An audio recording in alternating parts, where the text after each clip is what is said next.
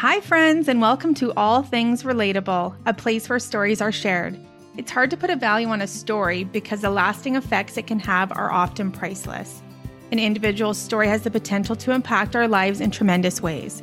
My hope for you in joining me today is that this episode resonates with you and that you leave enlightened, ignited, and inspired, because it only takes one moment to spark a change and leave an everlasting effect. My next guest, Crystal, is a mother of four who homeschools her children and lives a semi nomadic life. Crystal's a parent of a neurodivergent child, and after finding that none of the traditional parenting advice or parenting books, books worked for her, she realized she'd have to figure out what the alternative would be. I think we can all understand that being a mother is one of life's greatest blessings. And I'm sure we can all understand that being a mother can also be one of life's biggest challenges. And as I mentioned earlier, we can read all the books in the world and have this perfect vision of our minds of what kind of parent we are going to be, but nothing can truly prepare us. I think we're all just figuring it out as we go. So I'm really looking forward to this conversation with Crystal to hear what ended up working out for her and her family. Hey, Crystal, I'm so excited to have you on the podcast today. Thank you so much for being here. Thank you so much for having me. And I think it's hilarious that we met online and we're actually like live in the same location right now. So um, I know how cool is that? Usually, you know, when we get on Zoom, it's like people around the world that are so far, but mm-hmm. we're really only a hop, skip, and a jump away. So yeah. So it's so great to connect with you and hopefully we'll see each other soon in person. Hopefully. That would be awesome. Okay, so I can't speak for everyone, but I'm willing to put money down that almost every single mom out there has this idea about what kind of parent they're going to be before they have children. And then their first child arrives, and then there's reality.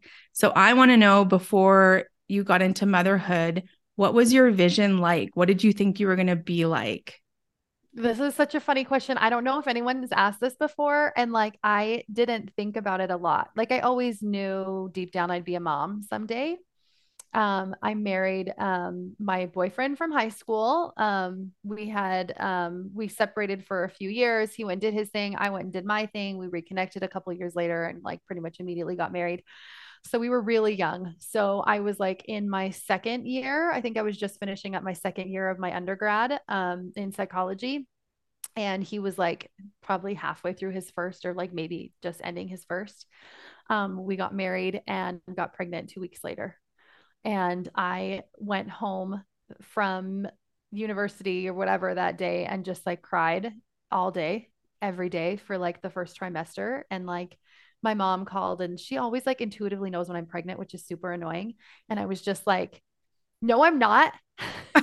like, anyways, I was just like in such denial because I was like, this can't happen. Like, I'm not ready for this. So for me, I don't think I had spent a lot of time really in the like, what do I want to be as a mom? It was really just me being thrown completely into it. I grew up with a family of seven children, like seven siblings, so eight of us.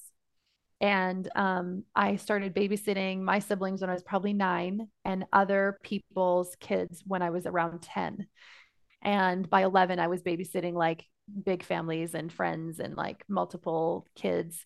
So my whole life was like around babies and kids. Like I mostly babysat. And so I kind of think that I didn't need to think about it because I thought it was going to be easy.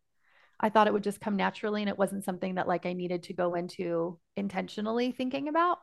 Um, um, pregnancy was hard, delivery was hard. I had an emergency C section after 24 hours, including three hours of pushing with like no progression. Like everything was just so hard and so different than what I thought. I was like, oh, I'm going to have this baby naturally. Everyone in my family has like babies so simply and like everything pretty much was exactly the opposite of how I imagined it. So for me, it was like just a huge crash course in like, um, I definitely felt like parenting sucked when I first started. I was like, wait a second, this was supposed to be easy, and I was supposed to be like super good at it. And I was just given this baby that was super colicky and really like 18 hours a day screaming and just so unhappy, losing weight, spitting up all the time, sick, going to pediatricians and them just being like, he's just colicky. And I'm like, this is not just colic, dude. Um, anyway, so yeah, my journey into parenting was like I was super young. I think I was 20 when I had him. So I was just this like little kid and had no idea what I was doing and just had not really thought intentionally about parenting. wow. Yeah. I guess when you say that, you're just kind of thrown into it. Wasn't really a forethought that you had getting mm-hmm. pregnant right away. Um, and I love that your mom, I know that you said is so annoying, but if she had eight children, then mm-hmm. she, yeah, your first just through the call, she knew that you were pregnant. through the call. And we literally had just like gotten married. We were planning on like having babies later. I was like, oh, I'm going to finish my degree. I'm going to go get my master's. I'm going to get maternity leave and like, you know, like a normal person and then have a baby in like eight years or something. Um, I don't know if I would have waited eight years, but for sure I was planning on like I had like a long-term game plan for sure. I really wanted to do like my career, get my career started first. And um, that all just like was super derailed. And i'm like, like how does she know? And like every time like she just knew. And i was like i don't even get to surprise you with this. But anyways moms are intuitive. Yes absolutely. That's so crazy through the phone that she knew. So so you mm-hmm. had your first child yeah. uh boy you said. So yeah. Um how long after them because you have four children now. Yeah so uh, i basically was like i can either wait like eight years and then like have the rest of my family um or just like do it now. And we were like i guess we'll just we would we just will. And i kind of felt like once i'd gotten through his um infant because his like infantness was the hardest part about his childhood that i was like okay i can probably handle anything. Like i probably like the chances of me having another colicky kid that's like just as bad as this are pretty low because usually it's like one in four kids that have colic and severe colics probably less than that. So i was kind of like we can we can handle anything at this point. So decided to have another one. So i actually thought it was going to take a while to get pregnant. So i like was like okay i'll plan it so that i'll like i'll try for a few months and i'll get pregnant like basically right when i like my convocation hits but i got pregnant like exactly when i started trying and so i was pregnant for the last like three months of my undergrad so i was pregnant twice during my degree and I just remember being in this like child development class and like learning all about all these different things that happen to babies and whatever. And then I'm like going and like vomiting in the bathroom because I'm so sick. I my teacher, my professor was the first person that we told besides my like my husband and I. Because I had to say, like, just so you know, I'm gonna be leaving your classroom a lot. So anyway, so it was like kind of a it was kind of an interesting, interesting time for sure. Graduated with this like five or six months pregnant with like a two and a half year old kid and um, after that, pregnancy didn't come quite as easily. Um, it wasn't like super hard, but it didn't happen as easily as I thought. And also had another just as colicky baby, number two. And so I was just like, oh, I don't know what I want to do. Also a C-section. So I'm like, everything was kind of um, different. Um, somehow, I don't even know. Somehow I decided to have two more kids, but along the line, I had two more kids. But before the two more kids came, those kids were probably five and three or four and two, both boys. And my mom had started to go back to school again. She decided she wanted to go to school. She'd been a stay at home mom for like 25 years or something. So she decides to go back to school. Her kids are still little. Like she still has like an 11 year old at home. Like our kids are not actually that far apart in age. It's crazy. But anyway, so I have these little kids. She has like an 11 or 12 year old. She's going to school.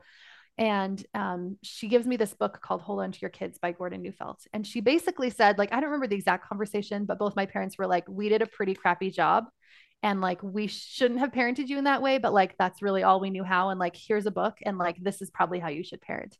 And at that time, I was just like a typical, like, I'd be overwhelmed and I watched a lot of Netflix and I stayed up late often.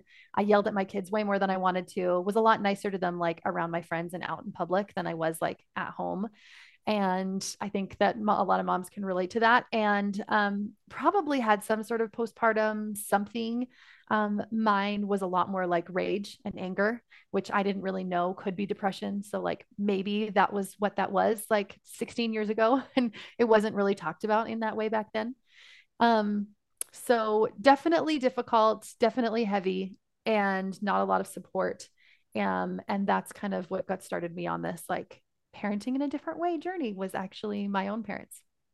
Wow. Okay. First of all, I just can't even believe you made it through a second colicky child. Like, what was, happened? Oh my gosh. Yeah. I like so much of that time, I have a hard time even remembering because I was so sleep deprived.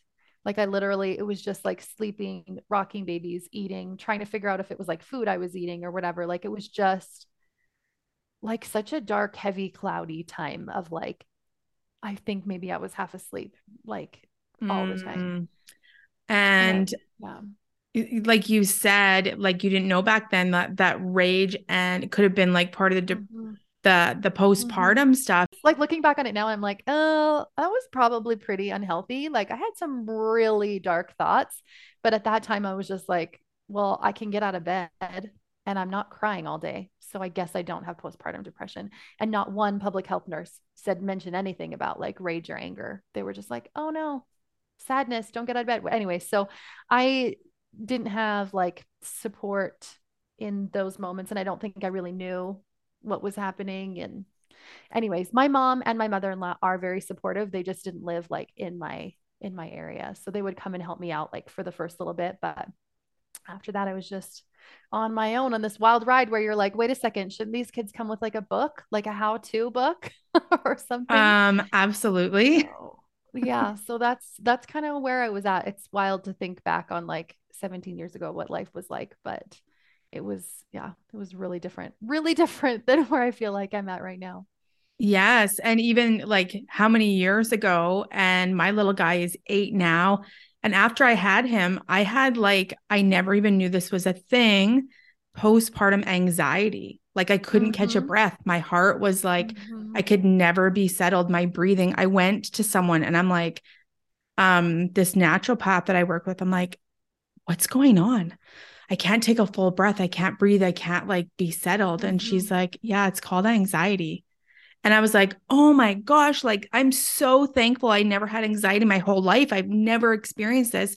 But I didn't even know till like years later that there's something called like postpartum anxiety.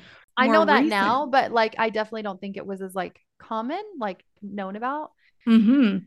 Yeah, it was it was really different. Everything was everything was different. And I think on the outside things seemed okay. Like I was like nursing and like breastfeeding was going okay. Like with my once I had my second and like like my husband like had graduated and like was applying for jobs and like things were kind of normal. So I don't think we were necessarily like on the public health nurses list of like, you know, this might be a problem or whatever. And so like I don't think people really checked up and I don't know.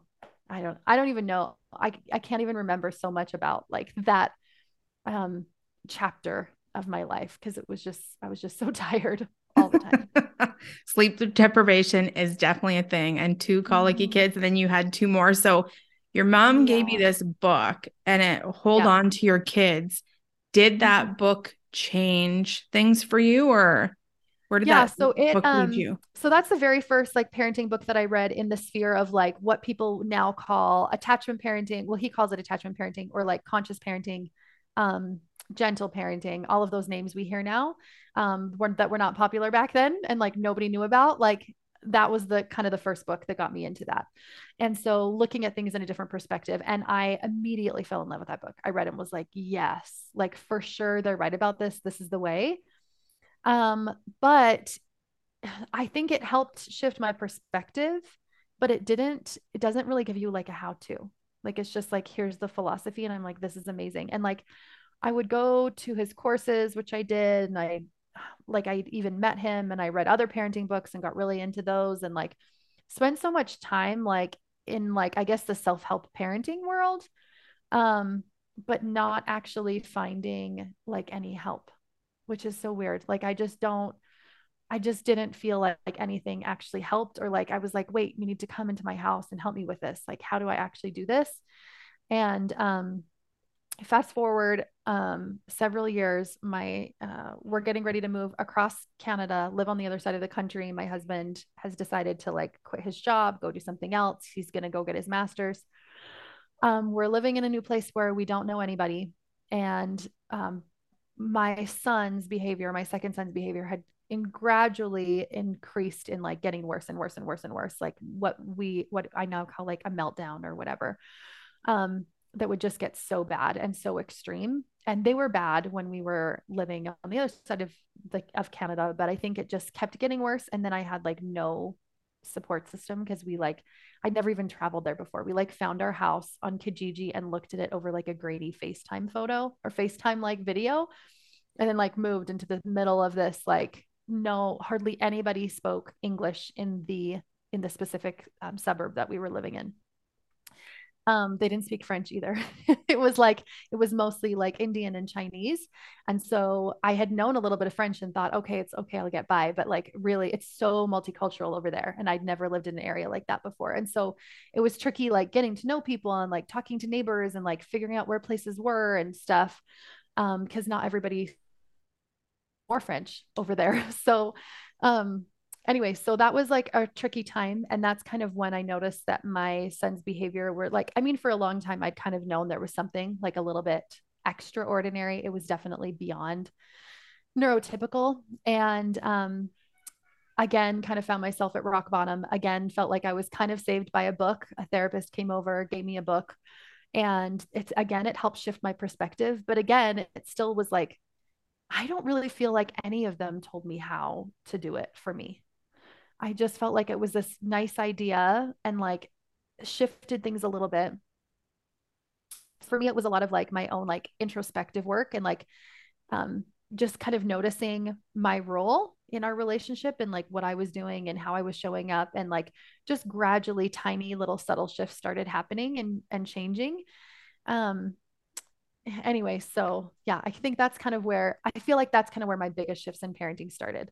It really wasn't like when I got my first book, it was like years later when I kind of hit rock bottom and was like, this is serious. Like, we really need to do something about this. And I, and my rock bottom was really like a point where I really felt like either I can't live in this house or he can't live in this house because this is like this is how extreme it is right now. And I grew up in a home where one of my brothers did move out when he was um, younger because his um, behavior was so extreme and he had high functioning autism. Eventually, he ended up um, later on being diagnosed with schizophrenia, but his um, my mind kept going to that. I was like, well, I just can't, like, I can't live with him. And if it's just going to keep getting worse as he gets bigger, like, what are we going to do? And um, so that was kind of, yeah, like my ah moment of like, no, something really like serious has to has to change here, not just like me reading a book. Wow. so what were like what did you eventually find out? Was there a diagnosis or did you mm-hmm. talk to like the doctors and find out if there was something like extra that you needed to to yeah. work with or figure out how to at that uh-huh. time i definitely knew there was but yeah. also i had was pretty steeped in the like neufeld institute culture ideas and i love them. And like he's very like we don't need to be like continuously over diagnosing we need to look at like the child and what's happening with the child. And so i really believed in that part of it. And so i knew that there wasn't like a diagnosis that was just going to magically make things better and that i was going to like feel better and that we could like heal this thing. And so I didn't go that route. I went the route of like immediately Googling like who's a Neufeld Institute certified person that I can like have come to my home. So I found a therapist and she came. She actually only ever, ever came one time. But at that time, like she knocked on my door and I like literally wept and asked her if I could give her a hug. And she said yes. And I just sat there like in the foyer, like hugging a stranger and crying because I was like, I don't know what to do. Like my life is broken right now and I don't know where to go. And um, she sat with me for like an hour, an hour and a half. And I feel like what she did for me was really start to just change my perspective and just shifted. Like it was her talking to me that helped to start that shift. And um, I, I, I think I just started seeing things in a little bit of a different way when she was like, like, I think I was constantly trying to change him. Like, let's figure out what we can do to change his behavior instead of like, what if this is just him? Like, what if this is him? What if he is neurodivergent? What if he does have some of these things? Like, what if this is what life's going to be like? And at first, I was so resistant to that because I was like, no, no, no, no, that means we can't, like, we can't survive. But then my brain started to shift into like, well, what would I do? Like, if this really was like our life forever, then what, how would I show up differently than like constantly trying to change him? So I just remember the like the most subtle shifts, like he would go and have this big meltdown that he would have, and I would close the door and I would not say anything, which is not what I normally did. And I would go into my room and I would usually just lay on the bed and cry so that I wouldn't like freak out at him. But I realized, like, I mean, looking back on it now, I'm like, I was like having just as much of a meltdown every time he had a meltdown. right? Like he would melt down and then I would melt down to his meltdown and then wonder why his meltdowns were getting so extreme when I was like just adding so much more anxiety, anger, frustration to what he was already dealing with. And so I started doing just like little shifts in like trying not to open my mouth in those moments, trying to make the environment around him as safe as possible before I left. Like, okay, I'm going to make sure there's nothing that can be destroyed here and like he can just do his thing. And that's about the level that I got to kind of that whole year. Um, I also knew like connection and attachment were important. So I started trying to just spend a little bit more time with him or like asking him questions or having more conversations with him, just like little shifts. Those are the only two things that I did. A year later, like 12 months later, I remember sitting in the house that we were living in and I was looking back on the last year and I was like, whoa, like we had gone from two to three meltdowns a day that would last hours to two to three meltdowns a month that would last not hours and were probably 90% less intense. Most of them, not all of them. Sometimes, like once a month or so, they'd still be pretty crazy. But I was like, that's crazy. I'm like, that's weird that, like, how did that change happen? Like, I didn't get him diagnosed. I didn't give him medication. I didn't send him to therapy. I didn't like change anything about him. I only changed my response. And that was like a huge turning point for me. And fast forward, we like move back to Alberta. My husband has an internship and like things are actually going really well. I'm like, you know what? I can handle this. Like things are going pretty well. But um I so I went to go look for a master's program in psychology, stumbled upon life coaching, fell in love with life coaching in like one second and was like, I didn't even know that this existed. What is this world? I always knew I was going to help people in mental health and I just didn't know that there was another avenue. And I always knew I was going to help these people. Like I never was interested in diagnosing and medication and um, you know, huge abuse, huge trauma, like that kind of a sphere wasn't really what I was interested in. I was interested in relationships and I always knew that. And so I didn't know that you could like life coach and use like the similar tools that people are using in therapy, but for like a different people in a different like um stage, I guess, of their life where like things are going okay, but they just want them to be like improved. And so I found life coaching got certification, got a few more certifications, learning, training, all the things.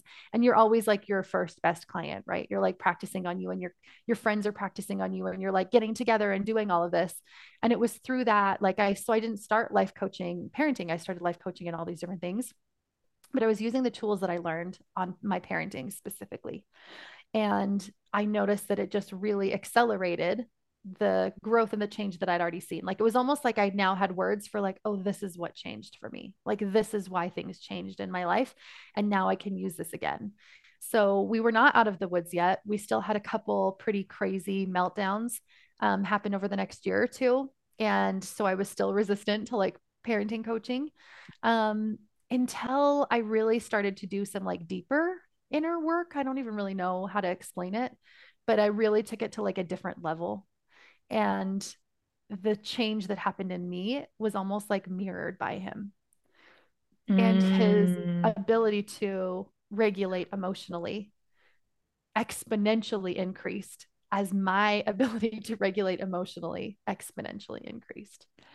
And he found ways to regulate himself, um, which is also a miracle because during this time, my third um, also is neurodivergent and potentially my fourth, but she's pretty little still. So, um, so then I'm dealing with the same behaviors in my second and my third now. And I'm like, okay, now I have like tools. It was still so hard, but now I had tools. So I felt like I had a little bit more traction. And they were kind of all the things that like weren't in the books. Like it wasn't really like nobody's written a book about it yet, at least to say, like, okay, this is a great parenting philosophy, but like, here's the how to steps. Like, once you get these down, it's a lot easier to parent in this way. And um, so that's where we're at now, I guess. Fast forward to now, where like, I don't even, it's not that I try to stop myself from yelling. I don't yell because I like don't need to, because I don't feel that depth of emotion in that same way and um, my kids get along more. Like there's way less sibling fighting. Um, our home is way more chill. It's way more calm. So I feel like I'm not the same person that I was 20 years ago, that it's like lifetimes ago. Like our life and my family and my relationships are completely different in every way.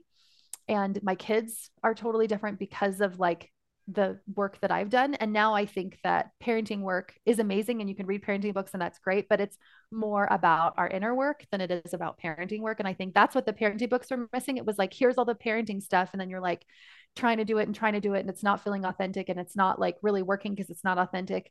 When it's really like, um, we have to get to our own healing space first. And then I found with my clients, like what fascinated me when I was before I started parenting coaching is that I would coach, I would still coach parents sometimes. And whenever I did, even though they hadn't read like the myriad of books or taken the myriad of courses that I have had, once I would get them to more like of a clean thinking space and they were feeling more calm and compassionate and whatever, they would have the answers. Like they would say all the things that are in the books that they haven't read. And I was like, wait a second. Like there is something here. It's not reading more books it's when we do our own inner healing which every single person in the world needs. We all we all have wounds that we bring with us that this type of parenting actually comes very naturally. And this type of parenting is relationship based instead of like rewards and punishments and behavior modification based it's um, um, teaching emotional regulation to your kids. Is teaching them self-confidence and empathy and personal responsibility and all the things we want come from us modeling all of the things we want and us becoming that first. Um, is that not the most beautiful thing like said? My gosh, I just feel like that that's it. Like Dr. Jody Carrington, who works with teachers, uh, who has the books Kids These Days, it's it's not the kids. We need to take care of the people who are um, handling our kids, that have our kids, hold them and take care of them because as teachers and parents and um, caregivers, it's like we have to do that work and heal ourselves and take care of ourselves so that we can exactly what you said um like you're a different person mm-hmm. you're you were having this like all of this um everything mirrored back to you and then it mm-hmm. was like okay as my child is a mirror, like your children are yes. your biggest teachers, they show you the parts of yourself that you need to heal. And when we can heal ourselves, then things completely shift and change. And I love how you take the relationship based approach because isn't that all that we want is to, you know, feel seen, that connected, love. Yeah. My very favorite social media post I've ever made is that like triggers, like teacher triggers are teachers and our kids are our best triggers slash our best teachers. And we can either use that to like reflect back to them and get just like more mad and more upset, or we can use it as like, uh, like, okay, wait, like there's something underneath this. And it's not just like overnight work, it's like deeper work. And one thing that I didn't mention is like a lot of this work comes to us because of the way that we were parented, right? Like we we don't have the emotional skills because we weren't taught the emotional skills. So we can decide, like, okay, we're just going to keep passing on all the things that have been passed to us for generations, or we can maybe do a little bit of work, or we can do a lot of work. But like, it really is um, our own internal work to do that we can like wake up and decide, like, I really, I want to give something different to not only my kids, but like my grandkids and my great grandkids. Like, now I think of it as like this empowering, like, how much work can I possibly do on me and my kids so that they don't have as much work to do, so that they don't have to become adults. Like, uh, everyone has work to do. Like, that's yeah. not, that's not what we're talking about. But like, if I can do something really significant, then maybe I can take some of that burden off of them and their kids and their kids and their kids. And also, it's so much more fun. Like, I love parenting now. And I don't love like every single aspect of parenting and motherhood all of the time but I'm okay that I don't. Like, I'm just like, oh, okay, I don't like this part. Like, cool. Like, it's fine. Right. Like, my expectations around parenting and motherhood and myself have changed immensely. Yeah. And you homeschool. So, mm-hmm. when did you always homeschool or when when did you decide to and what was what led you there? Yeah, it's so interesting because it was that book that led me to homeschooling because I read it and I was like, he was talking about relationship and how like so many of these things are developed before the age of eight, like our relationships and our attachments and stuff. And so in my mind, I'm like, oh, well, and I should spend more time with them. And so I was like, well, maybe if I spend more time with them, then I'll be able to like help this relationship that I knew wasn't that great. So my son, when he was in grade one, and I was like, oh, he's going to be with his teacher for like more than he's going to be with me. So I was like, I'll just take him home for a couple of years. I'll work on our relationship and then like things will get better. Um, newsflash spending more time with somebody that you don't get along with does not help your relationship. so there was a lot of years of us just like butting heads, like with even with my oldest, of like what I thought school was and what he thought it was and what I wanted and what he wanted. And anyways, we could do a whole podcast episode on the things that I've learned about learning also. Um, and so that didn't come naturally either. But here we are 11 years later. I'm like, how have we been doing this for 11 years? Like, anyways, it just, we just kind of happened into it. Um, we love it for a lot more reasons than that now. But at that time, it really was. I had zero friends that homeschooled. I was not homeschooled. I didn't know anybody that was homeschooled. Nobody was homeschooling. It wasn't cool back then. It's kind of cool now, but it wasn't then. People were like, You're what? What are you doing? My dad's a public school teacher. And he's like, Did I like, was I a bad influence? Like, did you not enjoy your schooling experience? Like, he kind of like took it personally. and I was like, no, I just like want to spend more time with my kids and I'm going to put them in in a couple years. Don't worry. Like, I kind of like quell people's fears because that is really what I planned on. Um, but, anyways, fast forward as our relationships changing and like education is changing and things are going well, like things started to really to did did start to heal. And I think because of the massive amount of time we spent together, we had to. Like maybe if he was gone most of the day at school and then he was in like an after school program and then we had a respite worker that came to help me in the evenings and on the weekends, I probably wouldn't have done my inner work. I probably would have been like, okay, just going to take a lot of breaks. I'm going to take because it is so emotionally exhausting. But at that time, he wasn't diagnosed. We didn't have any funding to help us with respite. He wasn't in school. Like we were just together all day. so I think it was almost like born out of like necessity. Like we are here together all day. Like we got to figure this out. Um, and at least for me, that was exactly what I needed. Everybody's journey is so different. And I don't want to like discount somebody else's journey because they're all, it's all hard. Parenting kids is hard. Parenting neurodivergent kids is even harder. It's like a different ball game. Parenting, parenting any kids with any extra needs. Um, but we can make it more simple.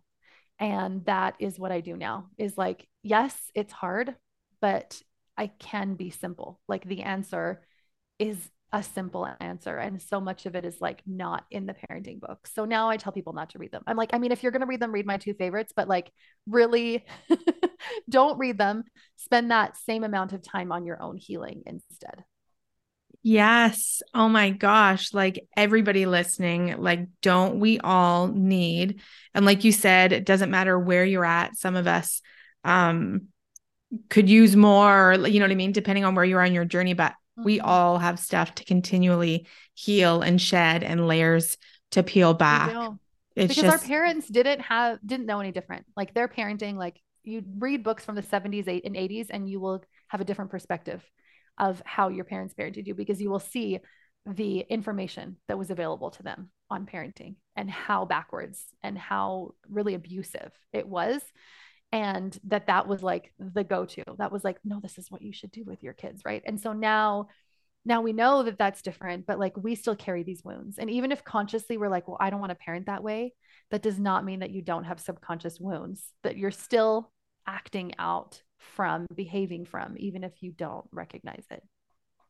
Absolutely. Yeah. So, so, so important to to really reflect on that. And yeah, even though we have these these other intentions and we're wanting to go the other way, unless you actually do the work, you know, the pattern and the cycles can be repeated over and over again. So what a gift it is for us to to do the work for our children and their the future generations right? Our grandchildren and their children. So um it just amazes me that you went from like having you know these being in these meltdowns and tantrums and hours and hours and hours and my own meltdowns and tantrums for hours and hours. Yes.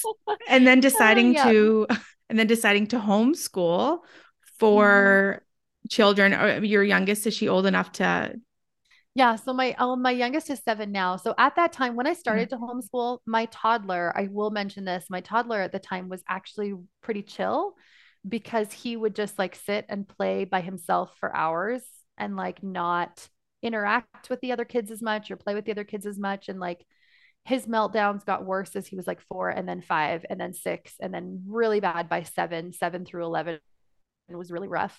And so it didn't occur to me until afterwards when we did eventually get him diagnosed um, because he wanted it and had asked us for it. And we talk a lot about brains and different brains and whatever. I didn't want him to have that negative stigma around it. So I just said, everybody's brain is different. Literally, it's like a contrast. Everyone has different brains. It's not just like, here's the neurodivergent people and here's the neurotypical people. No, like we're we all have different brains. And if you feel like it is like heavier or a burden or there's like something happening and like you want to understand your brain more like we'll go do that. And so um, when he was 11 we did. But um, looking back on it now like when we were getting him diagnosed i was like oh yeah like it isn't actually super typical for a toddler to be able to play with one toy for like two hours by themselves or to like not interact with the kids around them while they're playing. And like there was some things that came up that i was like oh yeah but at that time, I was just like, oh, okay, like it's all right. And then it just kind of like got worse as as the ages went on. So um anyway, so it does seem like bizarre that I'm like dealing with all these tantrums and then homeschooling, but it was kind of like we went into homeschooling and then the behaviors like worsened. So I was already like kind of in that world for a while, like several years before it kind of got to the point where I was like, okay, this is really, this is more than I can handle. Mm. Um, yeah so i don't know if if i probably would have not even considered it if that's where we were at like if i had had my second be my first.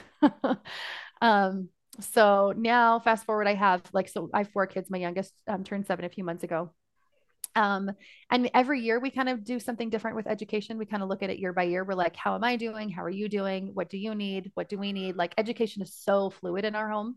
And so this year, my daughter is in a local, really small public school with like 12 kids in her class, and she takes a bus back and forth. And she really wanted to have that experience. We've done alternate schools. We've done like half public school and half not. We've done like what other people would call unschooling, that I call like um, inspired learning or um, self-directed education. So we've kind of gone like all over the map with with our educational journey. Um, but I think it happened exactly when it needed to, because for sure, if like I was dealing with all of that, it would have not been like, I know, let's let's take all these kids home. Um, yeah. So that's that's I, in a nutshell, that's kind of um, our journey and now um, that's all I do is parenting coaching. And it's interesting because I call it parenting coaching because there's not really a better word that's like actually healed your own, heal your own inner child slash inner self so that you can then parent in a conscious way naturally. Like that really would be like my whole title, not like the parenting coach. so when people like message me questions, I'm like, or like want to work with me, I'm like, yes, but just know that like this is different work. This isn't like going to a parent coach and being like, we're going to talk about this issue and like hash it out. Like it's going to be turning introspectively every single time and turning mm. into our own mm. he- healing every single time in relation to parenting. Um, but parenting is such a small portion of what we of what the work really is. Hmm. Yeah.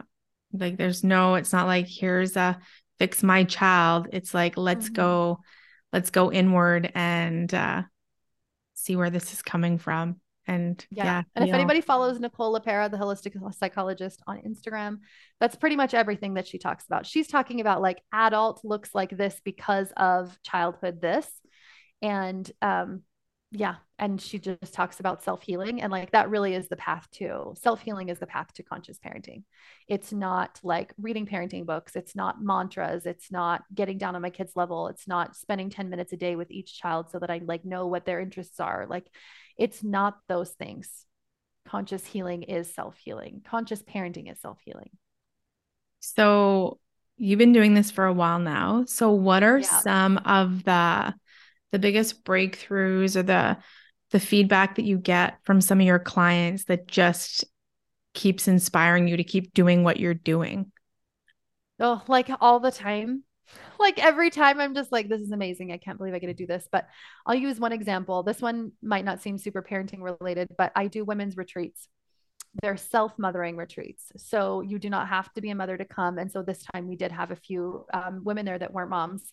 And um, it, which was such a cool experience, all the way up to like women that had were moms that had like, you know, adult children. So it was a really broad range and it was really fun. And so I, this whole like wellness retreat journey that we're going on, every single day, there would be like these beautiful takeaways where they would just be like, oh, oh, that's what's really bothering me about this.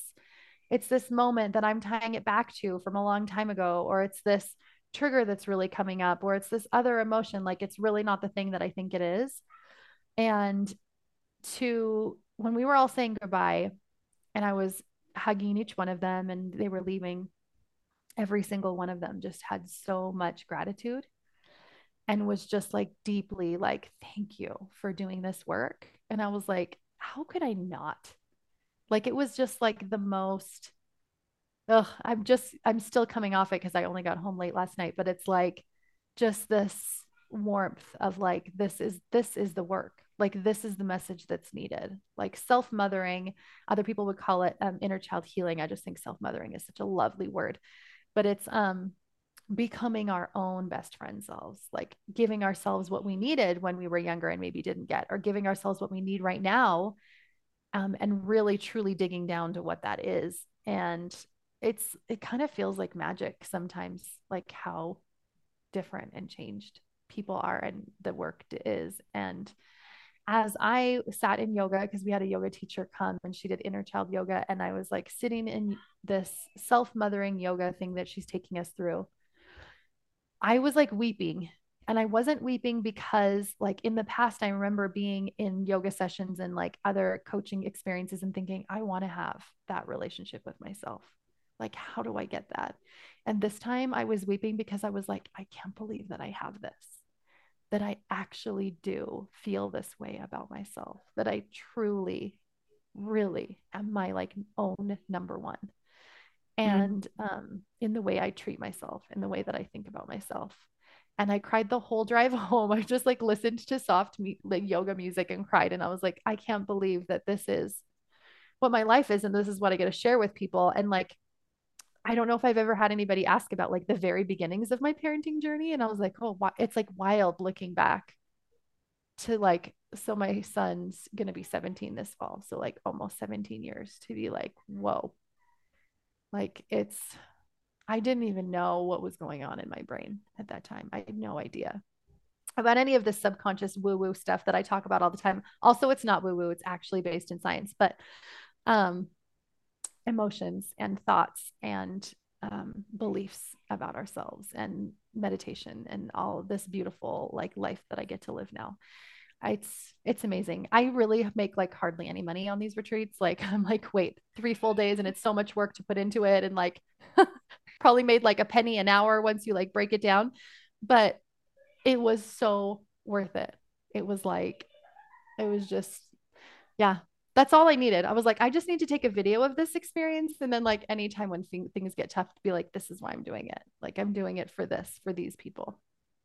Mm, like that makes me so emotional you when you're talking about that because it's like what a beautiful gift to give someone because everybody that has a child just wants to be the most incredible parent to that child and then to also give them the gift to um just be alive like be the best version of themselves. And sometimes i think that's the biggest struggle. It's like either try to be the best parent ever and forego you yourself and lose yeah. yourself or to really like take care of all your needs but you can't get to your child because you got to take care of you. It's like you're you're maybe sinking or swimming and regaining sense of self yeah right? we think it's losing yourself to, like not losing yourself but like putting your all into your motherhood but your motherhood and parenting gets so much better when you drop that notion and you actually focus more and not in like a selfish way of like, I'm going to go spend all my time on me, but like an introspective way, like what is happening inside me. And it's just such a different experience. Like the questions I get on Instagram are always like, how do I get my kid to stop hitting his brother? How do I get my um, toddler to listen to me? How do I get um, my kids to stop freaking out? Right. We're like asking the wrong question. It's like, how do I find my own parenting answers? How do I find my own life answers? How do I respond in a way that I want to when it's really hard?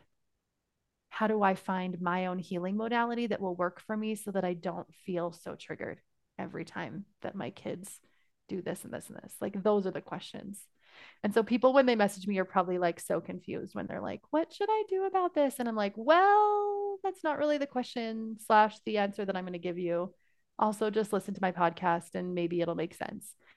Um, but yeah, it's just it's the question I had was asking, right? Like I was like emailing this therapist and was like, come check out my child. Like this is crazy. And like, I need your help. And like, you need to watch him and see how crazy he is. And then tell me what to do. And she kept being like, I work with parents. And I'm like, no, no, no, I need you to work with him. Like he's the problem. And she was like, no, no, no, I work with parents and supporting their kids. I'm like, I don't need your support. He needs your support. like I was totally there. And now that I'm not, and I'm like, I don't know what the word would be like awake, like consciously conscious. Like I'm like conscious of my thoughts and my actions and my feelings. I'm like, oh, I totally was asking the wrong questions. Well, and how cool is that? That all of us listening know the questions to ask and that it's both. Like once you do the work on yourself, your your children get to experience all of the benefits that that come along with that. So um looking back, like from where you were to where you are now, how would you describe your parenting style or what works for you? What you've kind of uncovered over this journey that that works?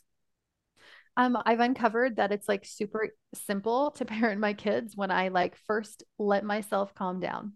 Like, I don't actually need to deal with like things are not as emergent as we think they are. And people are always like, well, what if it's unsafe and blah, blah, blah. There's very few situations where it's like immediately right then going to be unsafe. Like, if they're hitting a sibling, you can take the sibling with you and go chill out, right? Like, you can do things to get yourself out of such that situation. I was at the hospital the other day because one of my kids broke their arm and I'm like sitting in an emergency room waiting for an x-ray, looking at pictures and there was a baby screaming and it was like if your baby is screaming and you get your you would notice you're getting really mad, put your baby down. The baby will be safe for 10 minutes. Go and do something else. Go have a shower, go wash your face, go do some deep breathing, go read a book and then come back. That's actually more safe. And I thought if we can do this with our like literal newborn babies, if that's what the doctors are telling us to do at the hospital, we can do this with our two year olds and our four year olds and our six year olds and our 10 year olds. And like, it is probably more safe for us and for them emotionally and maybe sometimes physically also to just pause in that moment and not respond. And so for me, like the way that I respond now is just more intentionally. Like I notice when I'm acting out of line. Also, I'm totally not perfect. Like, don't think that this is like oh, everything's just lovely all the time. What I teach is not perfectionism, it's good enoughism. So my goal is to get my clients to 60 to 70% of where they want to be. So like if they want to like, I just want to be a perfect parent 100% of the time, I'm like, okay, let's get you like 70% there. It's like B minus parenting. Like B minus is the goal because the rest of the 30% is like just human. Like PS, you're still going to be human, not just like turn into a robot. Um, and also it teaches our kids how to make mistakes and how to respond to them and how to move on from them. So 30% of the time, I'm still like, you know, making all these mistakes, coming back and apologizing to my kids, hopefully after I've like chilled out and been like, okay, wait, that wasn't about you. That was about me. I just hadn't eaten all morning. And so I was cranky. It had nothing to do with you. I shouldn't have acted that way, you know, apologize. Um, but the rest of that time really is just so much more intentional. So when I notice my feelings like be really strong, I'm like, what do I do to regulate myself? And then after I'm regulated, I go back to my thoughts. What was actually triggering me in that moment? So I'm going to do some feelings work, I'm going to do some thought work, and then I'm going to move forward. And that's just how I live my life. And the um, the external way that it looks is that there's very little yelling in our home from like anybody. There's very little fighting really from anyone.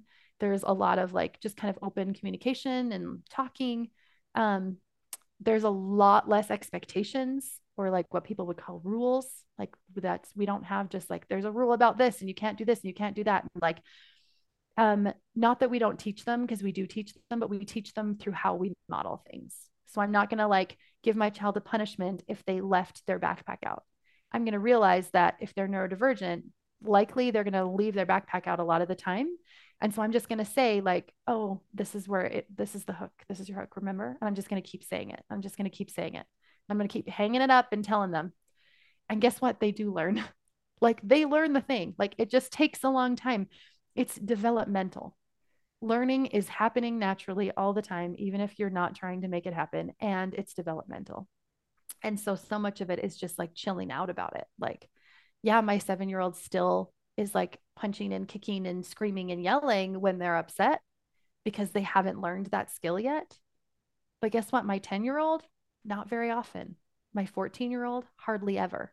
My 16 year old doesn't hit anybody when he's mad. so I'm like, it's getting there, right? Like we're moving up and like being able to see the whole spectrum of ages, I can helps me chill out with my seven year old when I'm like really in it and I'm like, oh my goodness, this is not working. Like she's gonna be this, this, and this, our catastrophizing mom brain of like what her future looks like because she is flipping out over like, you know, getting the wrong color cup or whatever. Um, I, I I'm just able to calm down more about those things and just be more introspective about what's happening for me and how can I calm myself down because we emotional regulation is probably the number one thing people come to me for. That's what they want for their kids. And the only reason that their kids don't have it is because it's taught through co-regulation. And we don't know that. We don't talk about that.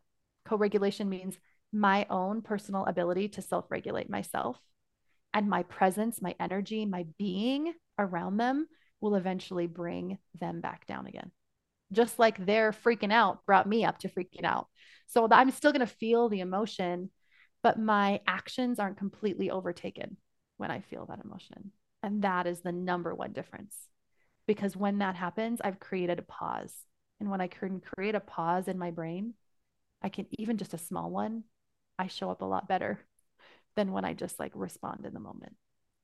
So good. So good. We can all take that advice and yeah, give yourself the pause, give yourself the 10 minutes, walk away, figure out how mm-hmm. to um, babies can walk away. I mean, you can walk away. yeah, absolutely. Okay. So where can everybody find you, follow you, binge your podcast at, connect with yes. you, work with you, hit up your um, retreats um all so my things. best my best connection is definitely um, my podcast. So i have the parenting coach podcast with crystal. And so i'm going to give you really specific tools to start like right now. Like like these this is what i mean by thought work. This is what i mean by how to change your thinking about it. This is what i mean by uncovering what's really going on. And same with the feelings work. This is what i mean by how to sit with your feelings or by self-regulation. Like this is how we actually do it um, i have a book that teaches this also it's um, not like a regular book. It's called Burn This Book. It's like a mindset journal. You like write, it has QR codes that scan so you can watch videos that describe all the, the concepts. So basically, it's like if you want to have me as your coach, but don't want to have me as your coach, you can just do it on your own in your own closet with like just scanning the codes. And like I, I say closet because that's where my little safe corner is. I have like a little meditation area in my closet. Um, so you can find that also at coachcrystal.ca slash shop um, I in in there is a really beautiful feelings wheel that I created, and noticing what you're feeling and naming your own emotion is like the first thing I would start with is like how am I feeling during the day and like what feeling am I feeling? So I made a really beautiful one that I feel like is super comprehensive because I couldn't find ones that I felt like were comprehensive enough. So I will definitely ha- um, give the link to you for that too, so you can, so people can download that. And then um, just come hang out with me on Instagram. I'm the dot parenting dot coach. And my next retreat is in September. And then we're going to be doing some traveling and going crazy places. So I won't be doing it again for a while. So if you are wanting to do a retreat um, or wanting to come to one of my retreats, um, come in September. And people come from all over. So come from all over and come join us. Amazing. Okay. And tell everybody where is your retreat going to be? So when they come. Yes, I will. So it's in Alberta, Canada where we're talking in right now on Zoom. It's in Alberta, Canada, and it's in southern Alberta in Crowsnest Pass. It's like in this beautiful um, mountain valley. And um, they're these beautiful fairy tale playhouse cabins. They're really, really cool. They're they're called charmed resorts. So um, you can fly into Calgary, you can drive. It'll be like nice and sunny and warm still by then. So um yeah, so come some come come join us even if you are not a mom. We um it's self-mothering and everyone needs everyone needs the self-mothering journey. And it's the message I literally think this is the message that would like heal the world. Like if everybody believed this about themselves and like knew how to truly comfort and soothe and be with themselves that like there wouldn't be all the things right? Like wars and violence and shootings and all the things. Like even like i really think it spirals into deeper mental illness like when that goes unchecked is what leads to depression and leads to anxiety and leads to all of these other um, things that we deal with and um anyways so i feel like i just said like a million things but come if if you want me to clarify anything that I talked about, you can message me on I'm really good at voice memos on Instagram. So send me well, a voice memo. amazing. Thank you so much for being on. I feel like oh my gosh, I feel like lighter just listening to the conversation and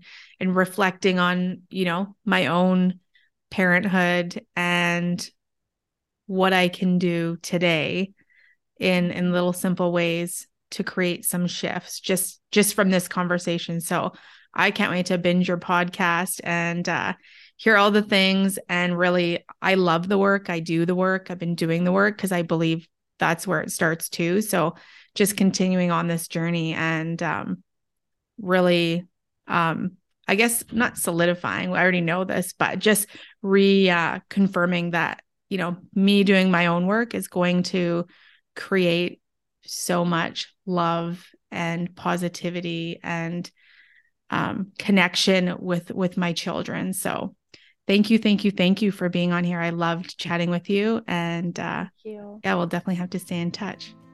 Thanks so much. Thank you for joining me on today's episode of All Things Relatable. If you know someone that would relate to this episode and get value from it, please pass it along. Also, if this episode resonated with you, I would love for you to rate, review, and subscribe.